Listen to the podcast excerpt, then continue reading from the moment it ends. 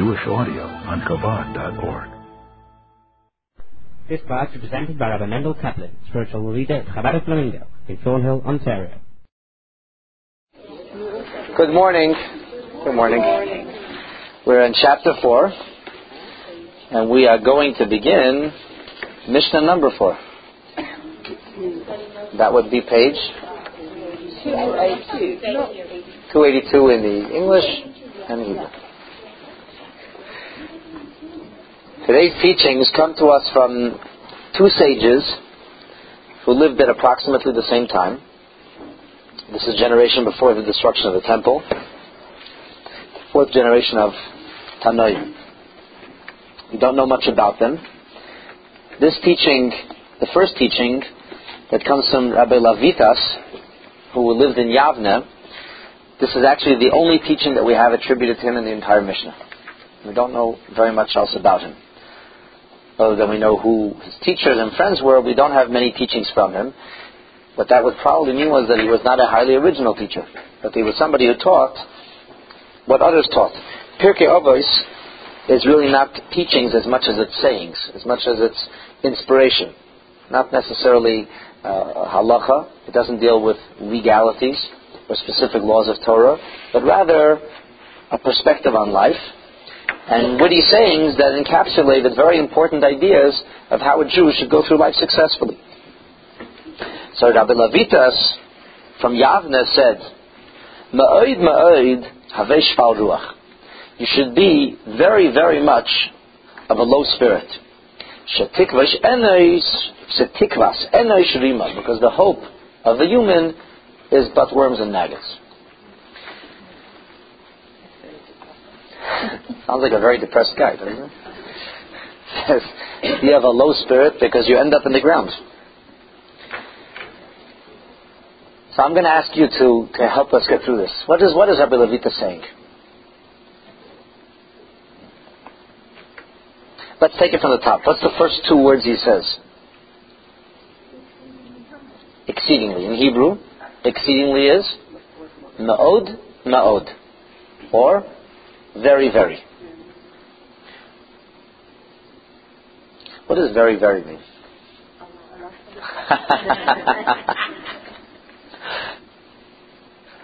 what else does it mean besides a lot? What? No, certainly not a little. What, what message does it convey?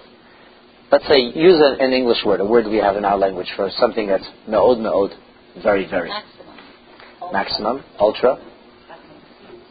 How about extreme? It's a very popular word today. We have extreme fitness, extreme makeovers, extreme diets, and we have extremists that we have to deal with. So, ma'oid, ma'oid, very, very means that Rabbi Levitas takes an extremist approach to this particular issue. And what is the issue? Shval ruach. What does shval ruach mean? Literally, shvela means low, ruach means the spirit. So what does it mean, a low spirit? Depressed. Oy vey. You think he says you should be very, very depressed? No, optimistic. It doesn't say optimistic. What, does, what is a shval ruach?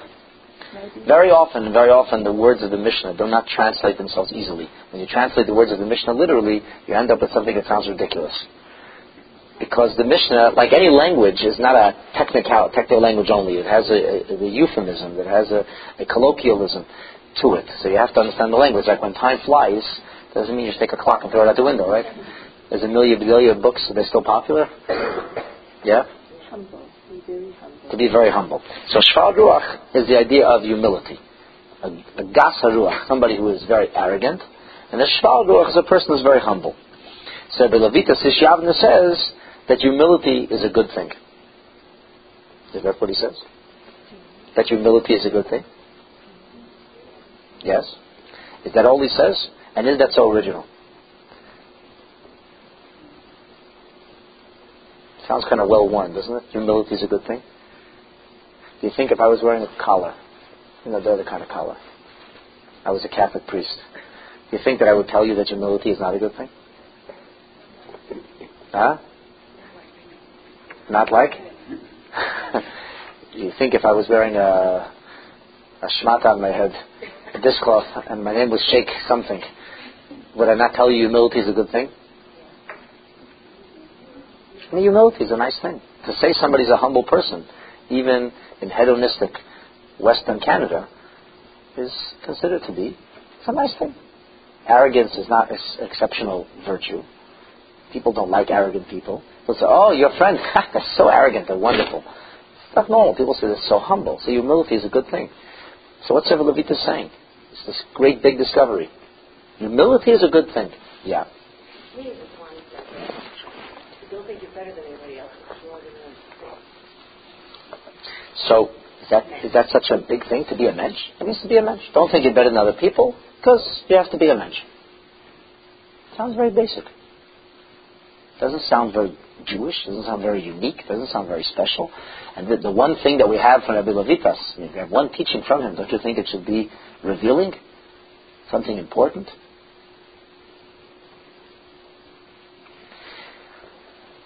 Do you know who this, the single most influential person in Western civilization and culture is? Continues to be today. Most people don't know him or of him, but he is, for all practical purposes, the single most dominant force in the culture that we live in today. No, it's not a culture. You can mention his name. I give you a hint. It has something to do with Hanukkah. No. Aristotle. Aristotle is the father of philosophy. It's true that there were other philosophers that came before him, and there were great philosophers that came after him, but Aristotle really transformed the face of Western culture and civilization. He was actually a private tutor of Alexander the Great. And Alexander the Great took it upon himself to spread Aristotle's approach throughout the entirety of his conquests. And he had the largest empire that was ever built. His empire actually lasted for centuries and centuries after him, because his empire broke in half. There was the, the Seleucid Empire and the Ptolemies, which is the where the North African kind of up to the Middle East, and then the Middle East and the upper Mediterranean countries, which were known as Greece and Egypt, which were part of Alexander's empire. And then that empire eventually, the Greek Empire was replaced by the Roman Empire. And the Roman Empire eventually became known as Christendom and dominated most of Europe and the Western world. And by the time the Holy Roman Empire fell apart, it was all more or less influenced by Western ideas or Western culture. Western culture, the father of whom is Aristotle. We live in a Western world, which also sa- says Christian world, but the truth is it's not really Christian, because Christian really is just Western. It's the Greek and Roman traditions with a little monotheism sprinkled on the top. So the, the greatest philosopher would be Aristotle. And what is Aristotle's most famous rule? You know this. You don't have to have a PhD in philosophy. You know it. Did you ever hear of the golden mean? What's the go- what's the golden mean? No, no, not silence. Silence is golden. No, the golden mean. The golden mean. It's approach to life. It's an approach to life. Interestingly, areas that were not under Aristotle's influence, but under the influence of uh, Buddhism, have the same concept, and Confucius also had the same idea. So really, all all ideas, all cultures, kind of came up with this basic idea. The golden mean is moderation. Everything has to be in a balance. That's what Buddha taught. That's what Confucius taught. That's what Aristotle taught. That's what most people try to follow till today. It's very popular moderation. We don't like extremists. Extremists make us nervous. In today's day and age, the new extremism is is uh, is uh, radical Islam extremism. And uh, only a little while ago, it was uh, atheistic extremism, known as communism. And a little while before that, it was nationalist extremism, known as Nazism or fascism. So all kinds of extremism make us uncomfortable because extremism leaves no room for anybody else. That's the nature of something which is very extreme. If you're in the middle, so you can balance this idea, that idea. You, you can entertain different poles, different extremes, because you're in the middle. But if you take yourself out of the middle and you put yourself on an extreme end, you're only able to entertain that which fits into that narrow perspective. Does Judaism agree with the golden mean? Tell me why not? Because if you do what God tells you to do, you're not doing other things. It, it, Why can't you do other things? What, what do you mean? Why can't you do other things? You think we do. if you, if you observe You think we do? Shabbat, then you can't do other things, right? You can't do other things on Shabbat. If you observe Shabbat for seven days a week, that would be extreme. But if you rest for one day a week and work for six days, that's not so extreme. I think it's extreme to answer your pager seven days a week. I think it's extreme to answer the phone seven days a week. I think it's extreme not to have ever a time here. Here, here, right? It's a very old idea. It's called Shabbos. Shabbat comes, turn everything off. At least one day a week, you have to spend time with your family. And there's a little balance in life. Shabbat is all about balance. Would you consider Neturei Karta extreme? Would I consider Neturei Karta extreme? Yeah. Would you consider me extreme? Why not? Why not? I have a. Also, I am an extremist. so, one second. Is it all relative then? Everything's relative. So then, so then, to your child who may come home and say that they want to marry out of the faith, you'll say, "Oh, you're such an extremist." I'll tell you. You think you have to marry Jewish? What's the difference? You think you celebrate only Hanukkah? You're such an extremist. You can't celebrate a little Christmas. Everything will be an extremist. And then the next generation will say, You think you have to do a holiday? Every day is a holiday. You're such an extremist. This day is a holiday. That day is not a holiday. Every day is fun.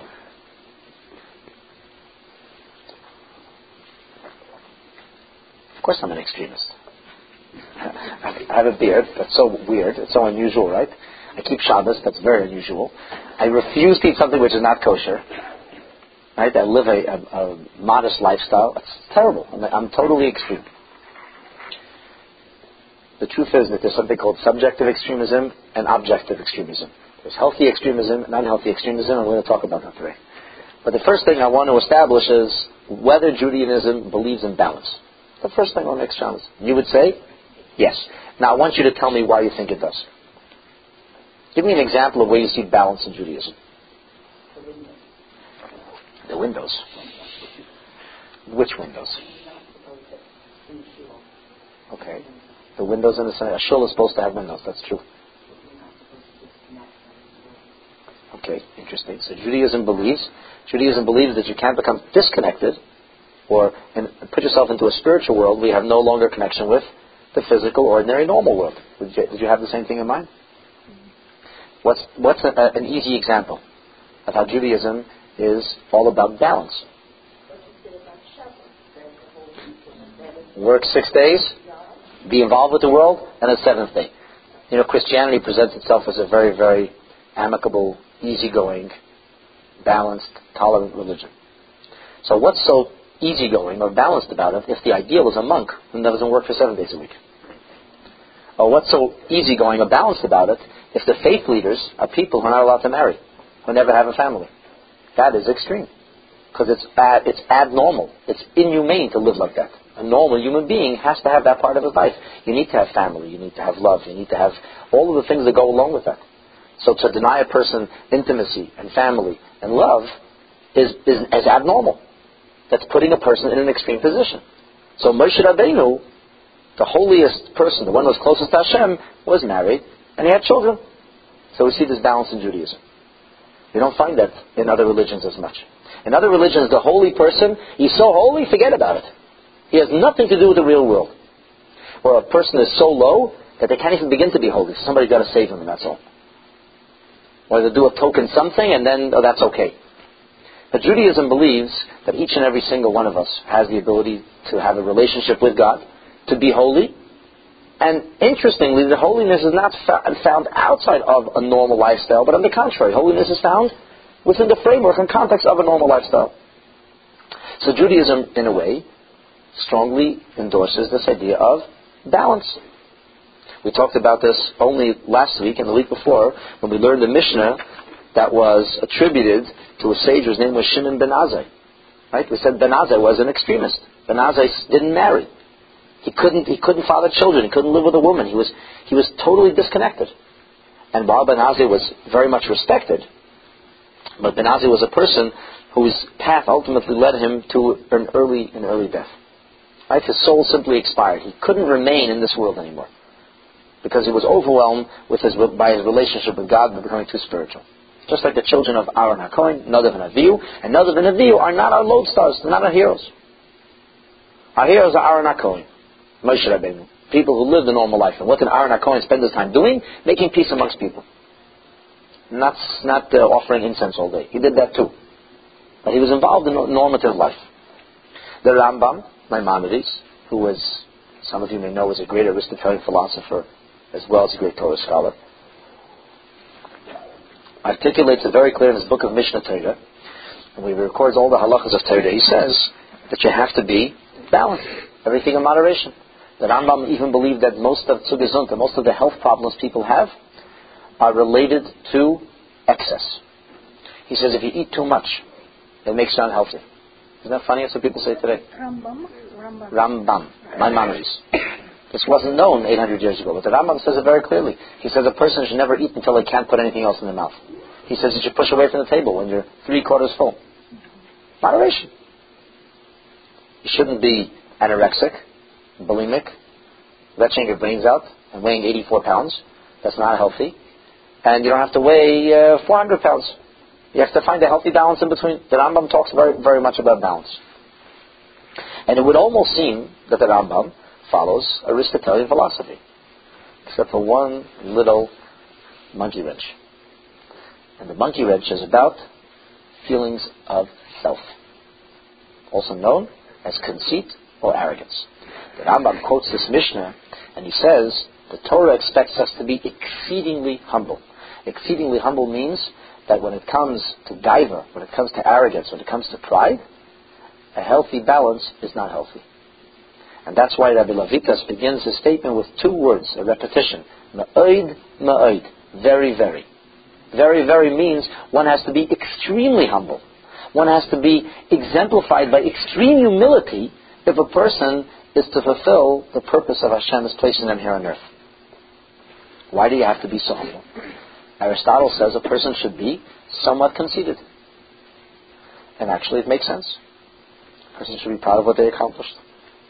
Person should feel good about themselves. Shouldn't be a doormat. Shouldn't be a shmata. You're an accomplished person. You have great achievements. Feel good about yourself. What's wrong with that? Every one of us wants to be happy. Every one of us wants to feel good. So Chav is right. Judaism is very extreme in one particular area. And that's the area of conceit or the opposite. Why? Why should a person be so humble? Tikvas, pardon me, enosh rima. Because what is the ultimate hope? Where do we ultimately end up? We end up under the ground. Where people end up? Where everybody ends up eventually. And at that point, all of the things which people pride themselves on are suddenly no longer. Whether people pride themselves on their looks, looks don't last forever. Uh, people pride themselves on their fitness. People pride themselves on their wealth. People pride themselves on their talents or abilities. All of these things are evanescent. All these things are passing. What's really left behind?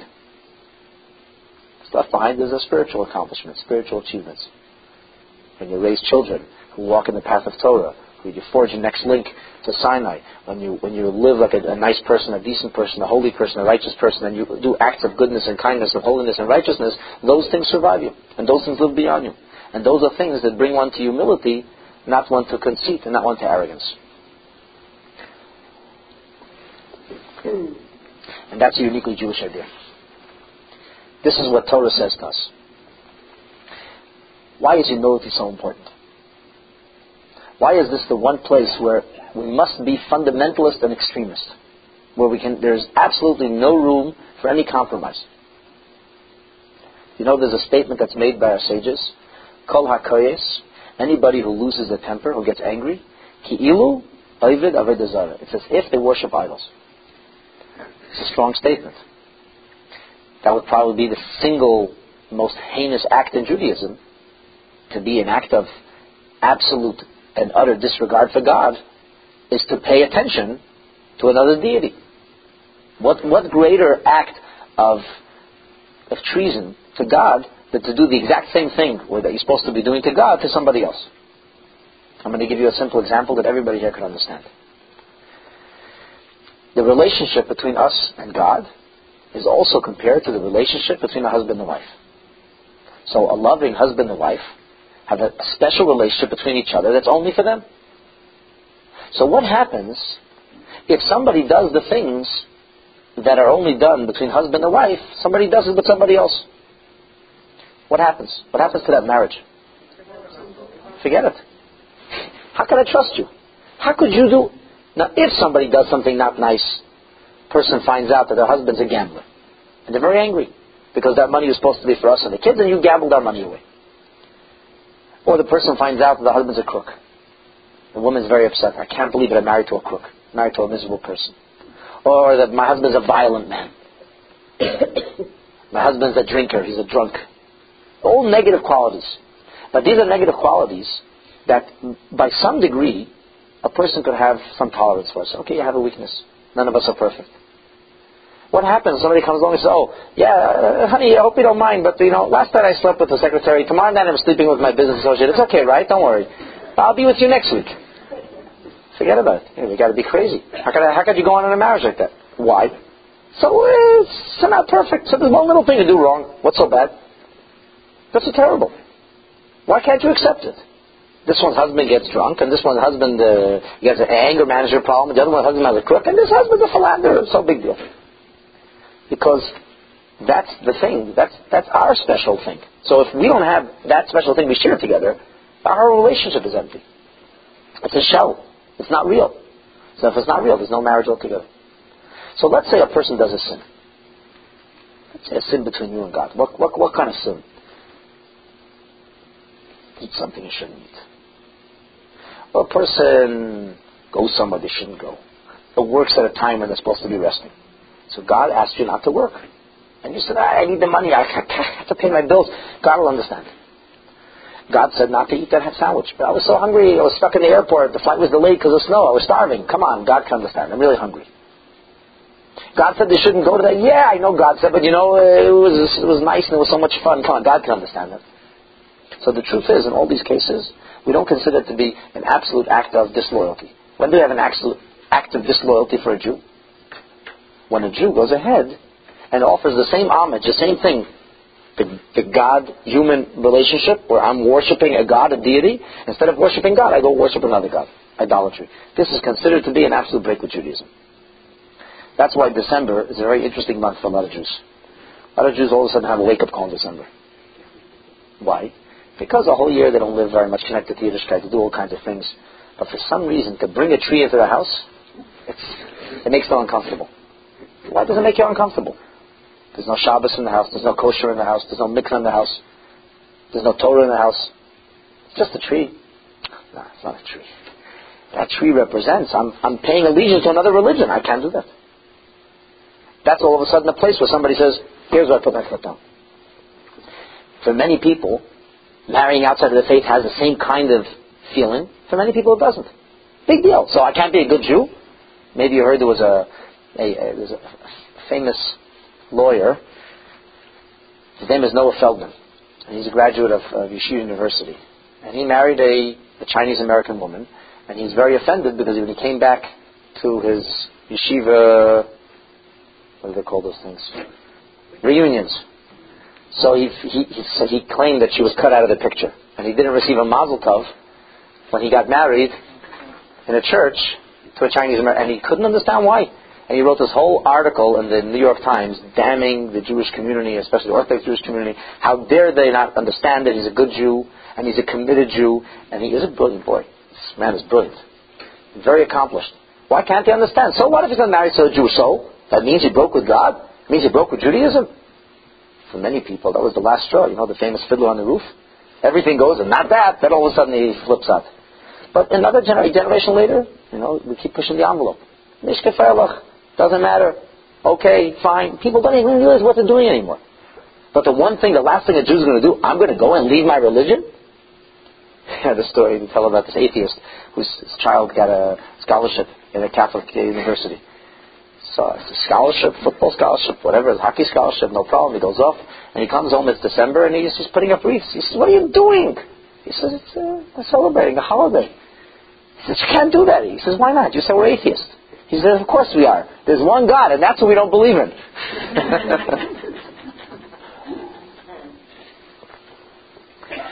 so the question is where a person feels idolatry. That's really the question. But idolatry, idolatry means when the same thing that you're supposed to subscribe to God, that same, that same type of homage you're paying towards God, you, you pay that same respect and same attention towards somebody else. This is a problem. When somebody sees that, when God sees that, that's a full break. And that's why this is considered to be the most heinous sin in Judaism. Everything else, a person had a taiva, they had a lust. How dare you eat that? I was hungry. How could you have taken that money? he needed the money. So a person feels overwhelmed by his desires, by his passions. He did something wrong. But here, it's, it's an act of disregard for God. What, what great taiva could it be to bow down to something else? Where's the, where's the lust? Where's the pleasure in it? So this is, in Judaism, the most extreme. And we find numerous d- details in the common human experience that say it's ki'ilu. It's as if. One of them is anger. You got angry, it's as if you worshipped an idol. I mean, I'm not saying anger is a good thing. It's not good to be angry. You should be even tempered. You shouldn't fly off the handle. But idols? Just because I got angry? Why? Pardon me, why go to such an extreme? So Balta Rebbe explains in Tanya that the reason that we say anger is so bad, and the reason that we say that it's like idolatry, is because of what anger represents. So somebody give me an example of the last time they got angry. You to tell me what you did. Just tell me an example last time you got angry. A traffic jam. Okay, very good. Perfect example. So you're in a traffic jam, you're late for work or late for wherever you had to be, and you were angry. You were angry that you're in a traffic jam. So let me ask you a question. Who is in the traffic jam? You. Okay. So when you were in the traffic jam, tell me, do you believe in divine providence? You do. So do you believe that the fact that you happen to end up in a traffic jam is not an accident? Is it something that you chose to do? Did you say, hmm, I think I'll get in a traffic jam now? You didn't choose that, right? You ended up in the traffic jam. How and why did you end up in the traffic jam? Because there's destiny. Not everything is our choice. We like to think that we're all powerful, but we're not. What is, what is, what does destiny mean? Destiny means that God arranges certain things. So the fact, let's say, that we all met, or we're all sitting at this class, is not necessarily a product of our choice. If we come back next week, it is. yes. Let's say, hypothetically, your husband is on a restricted sodium diet. and let's say you find out that he ate a hot dog when you weren't around. And you got angry because he's compromising his health. He, are you saying that there was some divine, I mean... Okay. First of all, first of all, I'm going to tell you what you remind me of. There was a lady who was interviewed, being interviewed to sit on a jury, and she really didn't want to go to jury duty. Who needs jury duty? It's paid the next. So she said, you know, I really, really don't want to go to jury duty. I'm not very good candidate to jury duty. And in fact, I just want to tell you that I, this is in Texas, I really don't believe in the death sentence. So this said, lady, relax. Not such a big crime. This is a case of a man who came home and took all his earnings from the month, went to Vegas and gambled everything away, and left his wife and two children with no food for the rest of the week. She says, I'll sit in the jury and I'll reconsider my ideas about death sentence.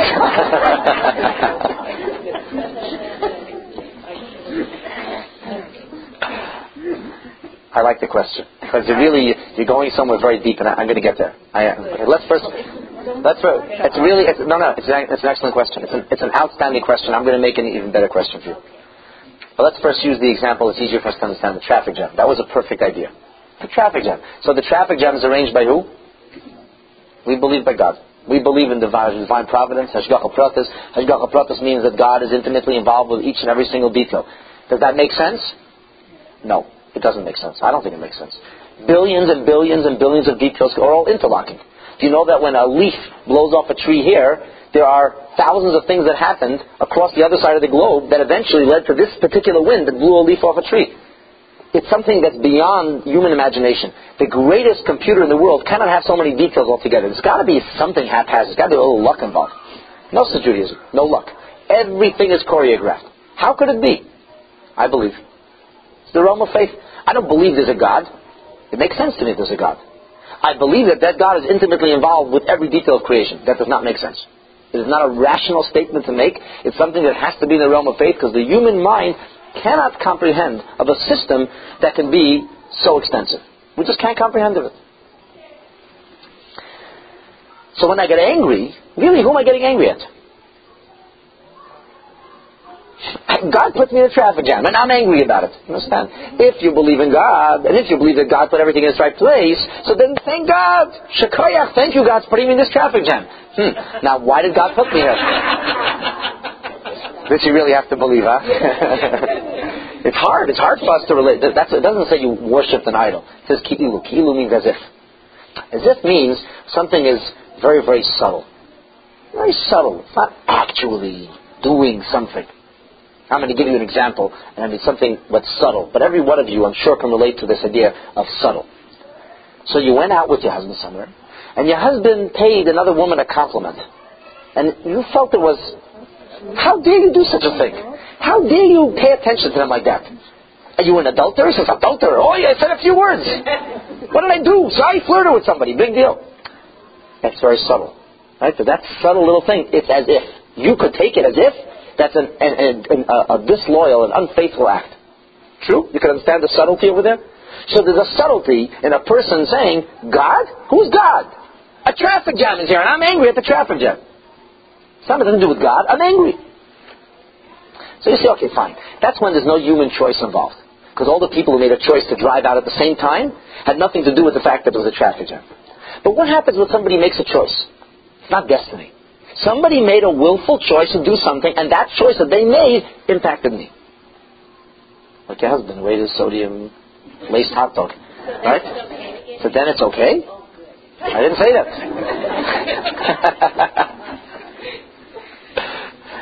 I was asking. Then it's okay? Let's use a much more egregious example. Forget the sodium laced hot dog. That's not the biggest sin I can imagine. Somebody, somebody uh, was uh, careless and they were on the cell phone drinking coffee at the same time as they were driving, and had both hands going, and they were careless, and they broadsided you. And now your car has $3,000 worth of damage. Forget about being late to your appointment. Your whole day is ruined. You're angry. You want to pummel that person. Unfortunately, you live in Canada where it's not legal. You want to kill them. Right? So here's a very, very interesting and hard to understand concept. A person made a choice. Did God force anybody to make a choice? No. Are we guilty for the choices we make? Yeah.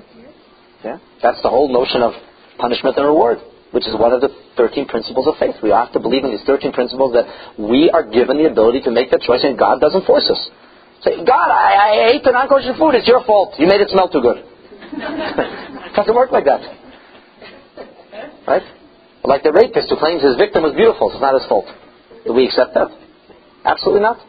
Could that have been a factor? Sure, so control yourself. We have the ability to do the right thing. And when they have a very hard challenge, then you have the ability to overcome that hard challenge. That's the basic notion of freedom of choice. Every one of us has the freedom to choose between right and wrong, which is the difference, as we've discussed many times, between people and animals. Animals have no freedom of choice because animals are totally moved by their urges, by their instincts. So the animal didn't think, should I, shouldn't I? Wouldn't be nice to bite my neighbor. But you know what? He gets on my nerves anyway. Ah, and you go to bite him. Can't say that. You could be scared of your neighbor's dog, but your neighbor is the problem, not the dog. The neighbor should, if it knows it has a dangerous dog, it should keep the dog on a leash. Or, or, or if maybe your neighbor treats his dog violently, and that's why the dog is violent to others. That's an idea that's talked about in ancient Torah writings. That's kind of accepted today. There are no bad dogs, only bad owners. But some dogs are violent dogs. That's what they are. So if you have a pit bull, it's a dangerous animal. You have a responsibility then to keep him under lock and key, or to keep him on a leash. I understand you're afraid to live alone. I understand you want to be protected. That doesn't mean you should be careless about somebody else's safety. So we all have choices to make. And we're guilty for our bad choices, and we are righteous by virtue of our good choices. So let's stop for a minute now. Your neighbor wasn't careful about the dog. They made a decision, either because they made a decision to be careless, or it was simply an act of not commission but omission. They neglected. They, they neglected. They they left behind their responsibility. They weren't responsible, which is also a sin. A sin of omission sometimes could be as bad as a sin of commission. So a sin of omission. I wasn't mindful of somebody else's safety, somebody else's needs. And because of that, I got hurt. I'm angry at my neighbor now. So Torah comes along and says, listen, the fact that that person behaved inappropriately, they'll have to deal with that someday. Hashem will take care of them. But you should know that you were supposed to get bit anyway. Because I didn't make a decision to get bit. So if I got bit, it had to happen. I mean, if God ordained it to happen. Remember, was it my decision? It wasn't my decision. So if somebody's husband, Chas Shalom, gets sick, then we would say that the person who ate unhealthy foods and caused himself to be into an unhealthy situation is going to be guilty because we have a mitzvah to take care of our health. That's another place where the word me'od very is used. You have to be exceedingly careful about your health. And you are guilty. If you don't take care of your health, you are going to be guilty of destroying your health. However, even though you're going to be guilty of destroying your health, if my lack of health ends up impacting somebody else, the one who was impacted, who didn't make a choice to be impacted, so that was going to happen anyway. It's a question of who. It's a hard concept to wrap your head around. But if you think about it, it's perfectly logical. For example, now, the Jews in Egypt. The Jews in Egypt. Were they supposed to be exiled and were those things supposed to happen? Yeah, we believe yes. God tells Abraham Avinu, your great grandchildren are going to be in Mitzrayim, they're going to suffer. So why the Egyptians punished them? Because they did it. They made a choice to torture people. You made a choice to torture somebody, then you are guilty. And you have to be punished for it. But that doesn't mean that whatever was going to happen wasn't going to happen anyway. I'm going to give you a very interesting example that I think everybody can relate to. A few years ago, my grandmother passed away in a fire. It was a real tragedy. My grandmother was wheelchair bound, and there was a heater that was knocked over, and the housekeeper who was there, the nurse that was there, was negligent and didn't do what she was supposed to do. My grandfather was upstairs in his study. By the time he heard it was very a fire that started like this, by the time he came down the stairs, all he could see was acrid black smoke, and he barely got out with his life. The fire department showed up 22 minutes later. Why did they show up 22 minutes later? Because this particular place of Brooklyn is called Gravenhurst. Gra- the Gravenhurst fire, fire station was closed for the day. They had a PD day. So they couldn't get to get fire personnel from the next neighborhood over. It's like no, no police in the city of Vaughan. So you have to get police from this town of Richmond Hill. Or, or fire from Richmond Hill. And unfortunately, my grandmother didn't make it out. So, obviously, the family is angry. And who's, the, you know, there's two objects of anger. Number one, the, the nurse and the healthcare company that sent the nurse like that. Number two, the fire department.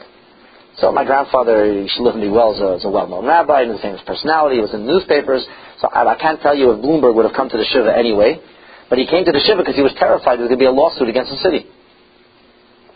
And there should be a lawsuit against the city. So Zayda said this, this amazing thing at the shiva. He said that when Hashem was giving out jobs, he called the angel of death, and he gave him his job. And the angel of death said, could you give this one to somebody else? Everybody's going to hate me. Who, who's going to like the angel of death? So God said to him, don't you worry. You will never ever get the blame. They'll blame the doctor. They'll blame the fire department. They'll blame the police. They'll blame the criminal. They'll never blame you. It's an incredible concept. It's incredible to be able to, to lose your wife of 50 years and be able to look at life like that. He said, listen, Hashem wanted to take my life away. There's nothing I could do about it. Nothing. It was, it was a situation where I could not do anything. I did. He doesn't he made a choice. He was nothing he could do.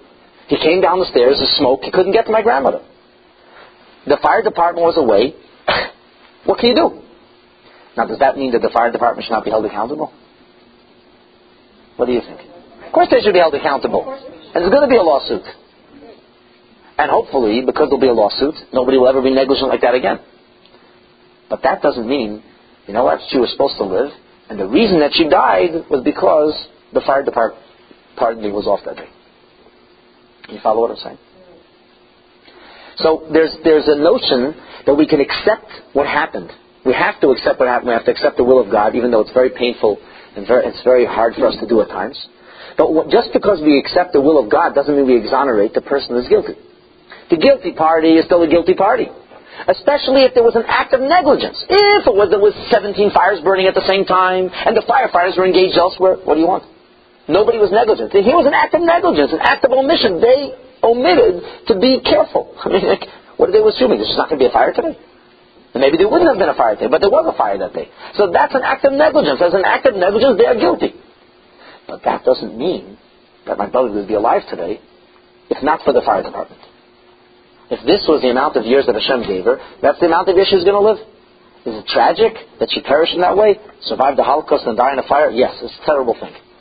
Was it very painful for all of us? Very, very painful for all of us. Is it hard to still think about today? Very hard to think about. However, you also have to accept the will of God in as much as you ascribe blame. I don't want to take it to the extreme end with the hot dog, but you understand what I'm saying, right?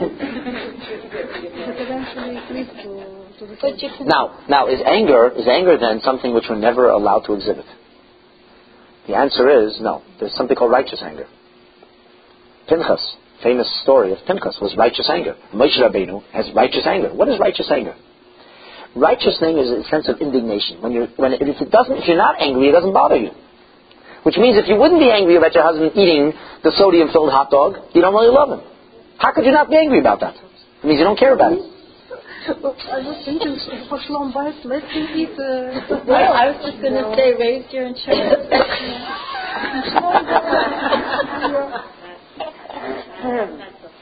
you can't be in control of somebody else. But but could you be angry about it? Yeah. For how long? And if you're not angry about it, something's wrong with you. How could you not be angry about that? So, so if your children are fighting with each other, and one kid punches the other in the face, oh, honey, that's really sweet, but don't do that again, please. You get angry. How dare you punch her in the face? You know, I don't know if your house is what my house is like, so we get angry sometimes because the kids are driving us insane. Whose fault is that, right? It's the school's fault. It's the friend. Maybe it's my fault. Maybe a good enough father, right? it's not a fault, it's part of normal child. That too. Some of it's part of normal, some of it we're guilty for. The point, however, though, is that circumstances, when they happen, we need to remember that everything is ordained ultimately. And even the worst of circumstances that come as the result of a choice that somebody made by omission or commission, ultimately that was going to happen. So we have this notion then that if you get angry, what you're essentially exhibiting is, I'm angry at God. It doesn't work. You're not supposed to be angry at God. You're not supposed to say, God doesn't know what he's doing. If I was God, I'd do it very differently. Because it's not true. If we were God, we would do it exactly the way God did it. Somebody once asked Alter Rebbe, if you were God, what would you do? Alter Rebbe said, if I was God, I would do exactly what he did, because we believe God is perfect. Because I'm not God, I have different ideas.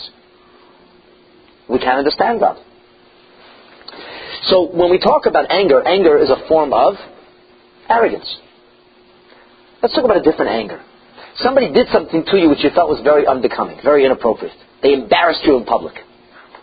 Oh, you are angry now. How dare they embarrass me like that? How dare they tell my friends what I did? How dare they do such a thing, make a spectacle of me in public? Why am I angry? I'm angry because, hey, how dare they do that to me? It's really anger and arrogance are close cousins. Maybe even sisters-in-law. It's a very, it's an easy move from anger, arrogance to anger, and vice versa. Rabbi Levitas says that a person has to be exceptionally humble. Why do you have to be exceptionally humble? Because a lack of humility is saying essentially what? I am. I am. How dare such a thing be? I am. And Judaism says me, you are. you are. You're here today, gone tomorrow. What do you mean you are? The only thing that really is is godliness. That's what really is. Everything else, here today, gone tomorrow. So it's not about self. If it's about self, then you're missing the whole point. The famous story is told that somebody once came, joined the synagogue, and got involved in Yiddishkeit, came to the rabbi a few months later and said, I want a refund. He said, how come? It's not working for me. What do you mean it's not working? You've been coming to shul? Yeah, I've been coming. Coming to classes? Yeah, it's not working. What's not working? So I came to find myself. I don't, I don't find it working. The rabbi said, I was always taught you come to Judaism to lose yourself. Everybody wants to learn Kabbalah. Kabbalah. It's like a thing. Why? What is this Kabbalah? It's going to empower me. I'm going to be able to fly around, walk through walls, manipulate my enemies. You know, we have all these ideas in our head. Magic. Everybody thinks Kabbalah and magic are one and the same because it's true that certain Kabbalists were able to do things that ordinary people couldn't do. But I can tell you this, that anybody who comes to Kabbalah because they want to become something will never come to Kabbalah. It'll be a waste of time. Real Kabbalists are people who forgot about themselves and they want to know more about God. So if somebody's looking to become more powerful or more spooky or, or have more magic, they're not learning Kabbalah. That's not a Kabbalist. That's an egoist. The whole notion of Kabbalah, of learning the secrets of Torah, is that study by a person who's absolutely, totally transparent of any ego. Also known as a tzaddik. A person like that who studies Kabbalah, they can have powers. God doesn't give powers like this to people who are into themselves. God only gives powers like that to selfless individuals. So righteous men and women can bless and can make a difference because they're so righteous. And people who are not righteous are never going to be able to do that. So what will happen if they study Kabbalah? They'll flake out. That's what will happen. There have been a number of crazy people over the ages. Either you, you lose your mind, or you're a very smart marketer and you make a million dollars selling everybody red strings. But either way, it doesn't make you holier. It doesn't make you closer to God. Because you're not really studying Kabbalah. And what about going to study Kabbalah? Kabbalah is Torah. It's not divorced from Torah. It's not any different than studying Mishnah and Talmud and Halacha. It's, it's, uh, it's Torah. It It's God's Torah. religion. It's God's Torah. It's a religious pursuit. It's God's Torah. So why should we study Torah? We're going to learn about that in the next half of the Mishnah. We should study Torah so we should be able to make a difference in somebody else's life. Either by teaching them or by acting out, or by inspiring others. So this rabbi, or so-called rabbi from Russia, from Israel, I forgot his name, he comes here every year, give lecture about Kabbalah. I don't know who you're talking about, but I can tell you this. I can tell you this: that anybody who's coming, who's coming to teach Torah, and is uh, charging people or whatever else it is, and is going to tell them they're going to have be empowered and have uh, you know spooky abilities, and you know come and get this. It's, you may be spending your money, but you're not getting anything in return. Official, I'm not going, but I just heard about ah, That's, not Torah. It's not Torah.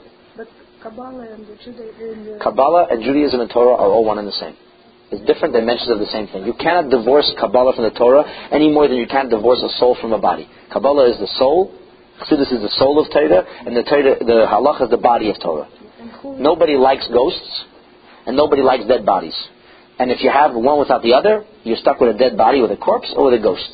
And neither one is enjoyable. And who is the founder of Kabbalah? The founder of Kabbalah, Adam Harishon, studied Kabbalah. Adam Arishon, Adam Harishon, Adam and Chava wrote a book of Kabbalah. Yeah.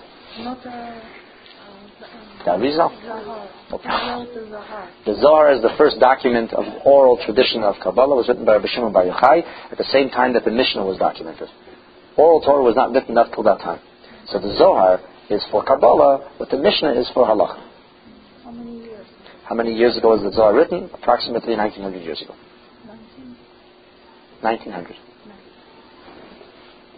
So this is Rabbi Levitas' very, very important idea. There is a time when a Jew has to be an extremist. There is a time when a Jew has to go to an extreme, and the extreme is to accept that God is the all-powerful. That God is in control, not 50%, not 75%, but 100%. Not that there's a power called me, and God and I are gonna slug it out and see who comes out on top. So I understand God, that's very nice, but you know, I'm here too. God says, please, I want you to eat such and such on such and such a time, or not to eat such and such and such a time, and so on and so forth. Today I want you to go into the sukkah, tomorrow I want you to hold the lulav, and then I want you to listen to the shofar, and uh, tomorrow night I want you to light candles, or actually olive oil, and I want you to kindle menorah, and then keep adding another light. I said, well, who is this God? I'm a little busy now, God. I'll, I'll light a menorah, I'll light a menorah for you next week. Where does all sin come from? Why does somebody not do something God wants? Yetzer Hara. What does the Yetzer say? Why do you have to do what God wants? Maybe do a little what you want. I understand God told you this is not good, but you know for you it is good, so why can't you do it? If you think about it, all of sin is rooted in arrogance. If we are totally accepting and we're humble for God, we're obedient to what God wants from us. I say, God, what do you want? Today, tomorrow, I want you to him menorah. Right now, I want you to be learning Torah. In, in five minutes, I want you to drive courteously. Every every minute has its call, has its what Hashem expects of us. So if we do the things that Hashem expects of us constantly, that's an act of obedience or an act of humility. And if we say, you know what, God, I'm not having a good day today. Leave me alone. I'll do your mitzvahs tomorrow. What are we saying? We're saying there's I and there's God. And the I and God don't always meet. That doesn't work. And that's why Rabbi Levitas says that the truth is the Jew has to be a fundamentalist and extremist. What kind of fundamentalist and extremist? Not in the way we go about life. But the fundamentalism of Judaism is that Judaism is an absolute. And if Judaism is not an absolute, then you're not living a Jewish life. Now, it's true that Judaism, which is an absolute, God is an absolute, Torah is an absolute, the ideals of Judaism are absolutes. They happen to allow for a lot of balance.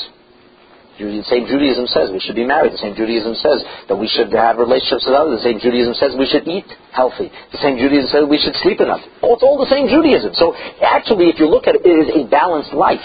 It's a balanced lifestyle. The same Judaism said we should work six days a week and work hard. The same Judaism says we should rest. The same Judaism says we need special days. Everybody needs a holiday. And those holidays are special times, and you do special things in those holidays. It's balanced. If you look at Judaism, the lifestyle of Judaism is a very well balanced lifestyle. And it happens to be that people who live a Jewish lifestyle live a better lifestyle. They're healthier because they rest more. They're healthier because they have peace of mind. The family unit is together because the family does things, because Judaism legislates a family being together. There's all these things which we do being involved with Jewish ideals, with Jewish observances, makes for a better, more balanced life, as a rule. It's a fact. But Judaism is not a relevant, a relative type of experience where, well, you take a little, leave a little, it's okay, it doesn't really matter. If you feel like it, it's good. If you don't feel like it, it's also okay. That's not where balance is acceptable. That over there, when it comes to the basic principles, Judaism subscribes to extremism to be extremely balanced. In other words, there's two things. There's, there's, there's, there's the ideal of Judaism, if we have to sum it up in a word. And then there's the practical way we live our life. So on a practical level, Judaism is not fundamentalist, on a practical level. On an ideal level, the ideals of Judaism are 100% extremist, absolutely fundamentalist. They're absolute ideas. It's an absolute. You have to eat kosher. There is one exception. If life is at stake, and nothing short of that, then you can eat food that's not kosher. You have to keep the Shabbos. Fact. Absolute even when it's inconvenient. If life is at stake, that's one time we're prepared to violate the Shabbos. That's an absolute kind of extremist thing. And the truth is that Judaism is very extreme. It demands extreme obedience. And Levitas puts it into the simple idea of obedience. You must be very, very humble. Can't be about you. It's got to be about God. Can't be about our own ego, our own conceit. Because the physical all those things which we worship and think are so important, they're actually nothing. Everything physical essentially falls apart. Nothing lasts. The things that people live and die for. What? Fame, money, good looks. Things that people kill themselves for. It doesn't do anything. It's nothing. It's all passing. And the only thing that lasts forever is your neshama. Nobody gets arrogant because of the neshama neshama, when you focus on soul and spirituality, it's not a path to arrogance. And that's Rebbe Levitas' extreme, ma'od ma'od take on Judaism and our relationship with God.